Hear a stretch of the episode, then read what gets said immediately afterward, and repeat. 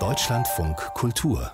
Lesart eine weiß gekleidete Frau, die ganz allein vor einer menschlichen Mauer aus vermummten Sondereinsatzkräften steht. Solche Bilder prägen unser Bild der Protestbewegung in Belarus. Die Revolution hat ein weibliches Gesicht.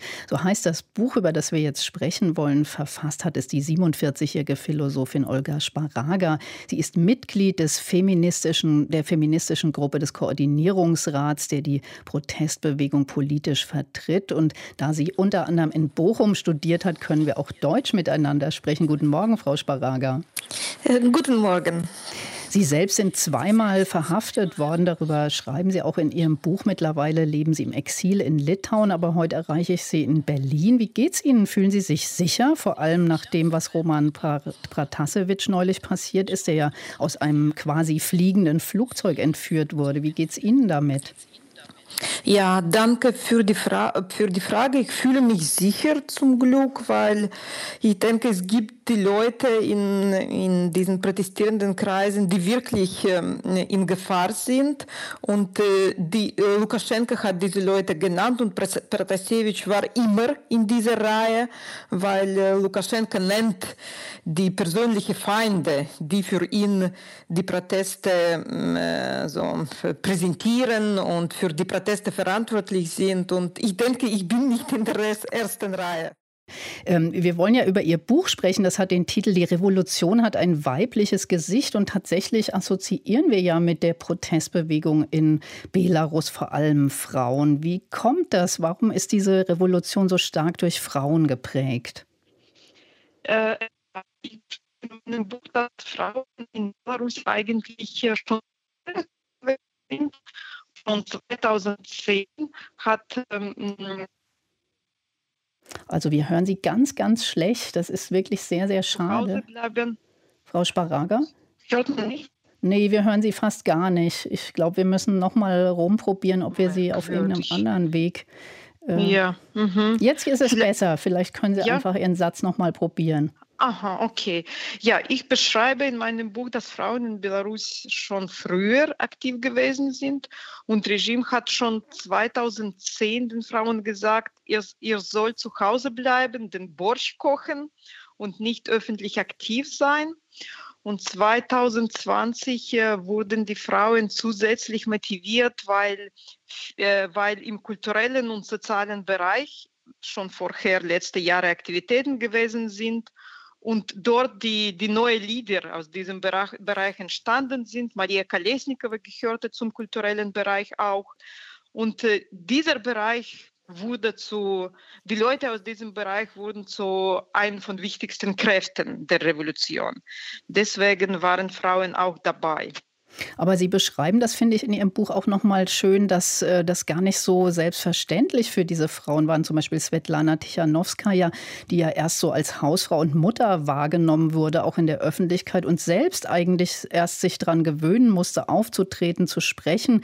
War dieser Revolutionsprozess auch eine Art Verwandlungsprozess für die Frauen in Belarus? Was hat es angestoßen?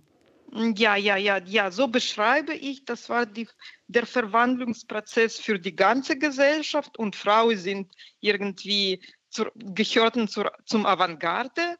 Und äh, warum passierte das? Ja, Frauen sind in Belarus eigentlich gut ausgebildet und sie äh, so in verschiedenen Bereichen solidarisieren sich, haben schon früher irgend, irgendwie einander unterstützt.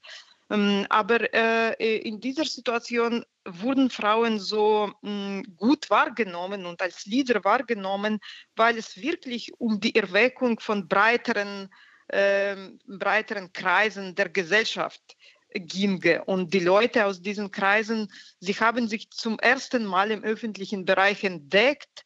Und Svetlana Tichanowskaja wurde wirklich wie zum Spiegel dieser Gesellschaft. Die Leute haben sich auch so so, so, so gefühlt, sie sind keine Politikerin, aber sie, sie sollen jetzt in dieser Situation handeln, wenn sie gegen Gewalttätigkeit sind, wenn sie für die demokratische Zukunft sind. Und Svetlana Tichanowskaja hat wirklich ein, ein gutes Beispiel gezeigt, dass jeder Mensch, äh, der, keine, der oder die keine Erfahrung hat, zu einem Politikerin kleingeschrieben werden kann. Und das war wirklich ähm, Muster von Frauen haben eine gute Motivation für atomisierte Gesellschaft gegeben. Aber das kam gar nicht gleich bei allen Frauen gut an, denn es gab ja auch, davon erzählen Sie auch in dem Buch Kritik von auch von Feministinnen in Belarus. Warum eigentlich? Äh, ja, weil nicht alle Frauen, die äh, auf, in verschiedenen Monaten, in verschiedenen Formen an den Protesten teilgenommen haben, sich als Feministinnen identifiziert haben. Äh, es gab die Frauen, die die ganze Zeit zum Beispiel für das Gesetz äh, gegen häusliche Gewalt sich geäußert haben. Und Maria Kolesnikova zum Beispiel hat diese Frauen in dieser Agenda unterstützt. Aber Svetlana Tichanowskaja zum Beispiel nicht. Für sie ist feministische Agenda nicht so selbstverständlich. Und deswegen haben Feministinnen gesagt, ja, das, es geht um die Aktivierung von Frauen, aber nicht über, über die feministische Revolution. Feministische Dimension haben wir an der Revolution, aber es geht eher um, um Empowerment von Frauen, um Aktivierung, um, um neue Formen der Solidarisierung. Aber ich bin mit dieser Kritik äh, einverstanden und nicht, weil ich denke, es geht um die Prozesse der Transformation und das ist für die Frauen auch wichtig und für die Entwicklung des Feminismus in Belarus. Jetzt hat ja die Revolution bisher leider noch nicht zu einer radikalen Wende geführt. Benutzen Sie deshalb in Ihrem Buch den Begriff äh, Revolution in Progress? Wie ist das gemeint?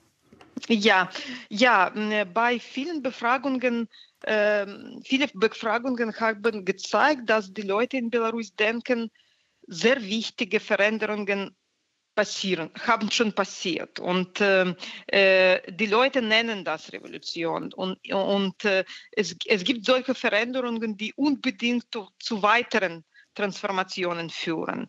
Und äh, es geht vor allem über die Transformation der atomisierten Gesellschaft in eine vernetzte Gesellschaft. Die Leute haben einander entdeckt als Nachbarschaften, als Frauengemeinschaften, als, als Studierenden. Früher hatten wir so viele Vernetzungen und Gemeinschaften nicht. Und das bedeutet schon eine eine radikale Transformation und wir können in diesem Sinn über die Revolution sprechen. Aber natürlich war das viel größer das Ziel war die Änderung vom Regime und Leute wollen, dass Lukaschenko weggeht. Leute verbinden, die Leute in Belarus verbinden, verbinden die demokratische Zukunft nicht mit Lukaschenko und deswegen soll er weggehen. Deswegen sollen die Leute jetzt weiterkämpfen und die Revolution geht weiter, hat neuere Ziele. Jetzt hat der Westen ja Sanktionen verhängt, ähm, aber reicht das oder was stellen Sie sich vor, was würden Sie sich wünschen, was da noch an Unterstützung kommen könnte? Ja, ich sage überall, äh, meine Position ist, dass wir nach neuen Mechanismen suchen sollen und unbedingt zusammen mit Belarusinnen. Es gibt jetzt viele Vertreterinnen, Vertreterinnen außerhalb von Belarus, wie Svetlana Tichanowskaja. Aber es gibt in Belarus auch kleinere Gemeinschaften, sie, sie arbeiten weiter und man muss mit allen diesen Leuten besprechen, was man am, am besten macht. Und es kann Solidarisierung in allen Bereichen entwickeln, zum Beispiel im akademischen Bereich. Man braucht äh, einen weiteren Austausch, nicht zwischen Institutionen, aber zwischen Akademikern, die Arbeit zum Beispiel verloren haben und so weiter. Und ähm, ich denke, man kann sehr viele neue Formen der Solidarisierung und Unterstützung wirklich ausdenken. Aber man muss nach diesen Formen suchen. Olga Sparaga, vielen Dank für dieses Gespräch und alles Gute für Sie. Ja, vielen Dank. Dankeschön. Und das Buch, über das wir gesprochen haben, ist unter dem Titel Die Revolution hat ein weibliches Gesicht. Der Fall Belarus bei der Edition Surkamp erschienen.